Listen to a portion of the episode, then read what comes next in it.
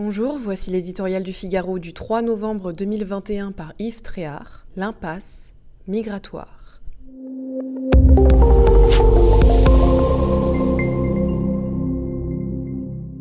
Ils sont afghans, syriens, irakiens ou iraniens pour la plupart d'entre eux.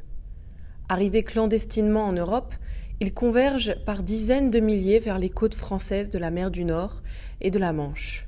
Au péril de leur vie, sur de petites embarcations de fortune, ils tentent de rejoindre l'Angleterre, un pays dont ils ont fait leur Eldorado, mais qui ne veut pas les accueillir. Sous aucun prétexte. C'est donc à la France de trouver la solution à cette impasse migratoire, en vain. Cela fait des années que cela dure et que Londres ne respecte pas ses engagements, y compris financiers, pour l'aider.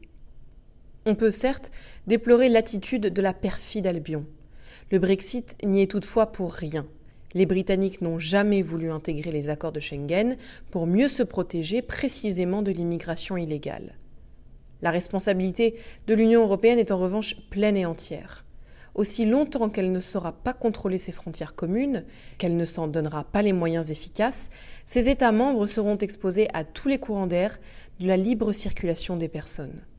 En attendant, à cinq mois de la présidentielle, le pouvoir exécutif ne veut surtout pas que le débat s'enflamme.